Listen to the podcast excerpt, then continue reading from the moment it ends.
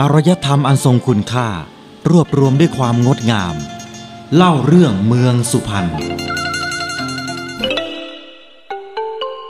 ที่มาของตำบลบ้านช้าง เดิมทีสมัยก่อนเป็นป่ามีพื้นที่หลายร้อยไร่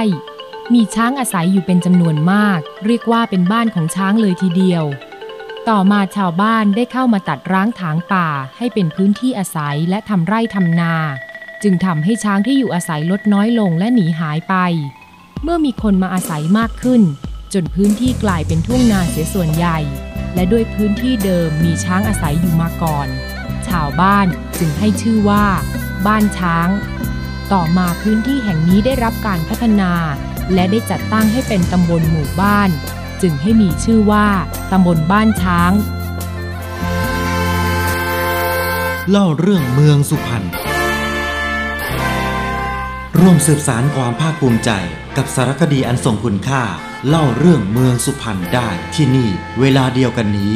สร้างสารรค์รายการโดย สุพรรณแกรนด์มีเดีย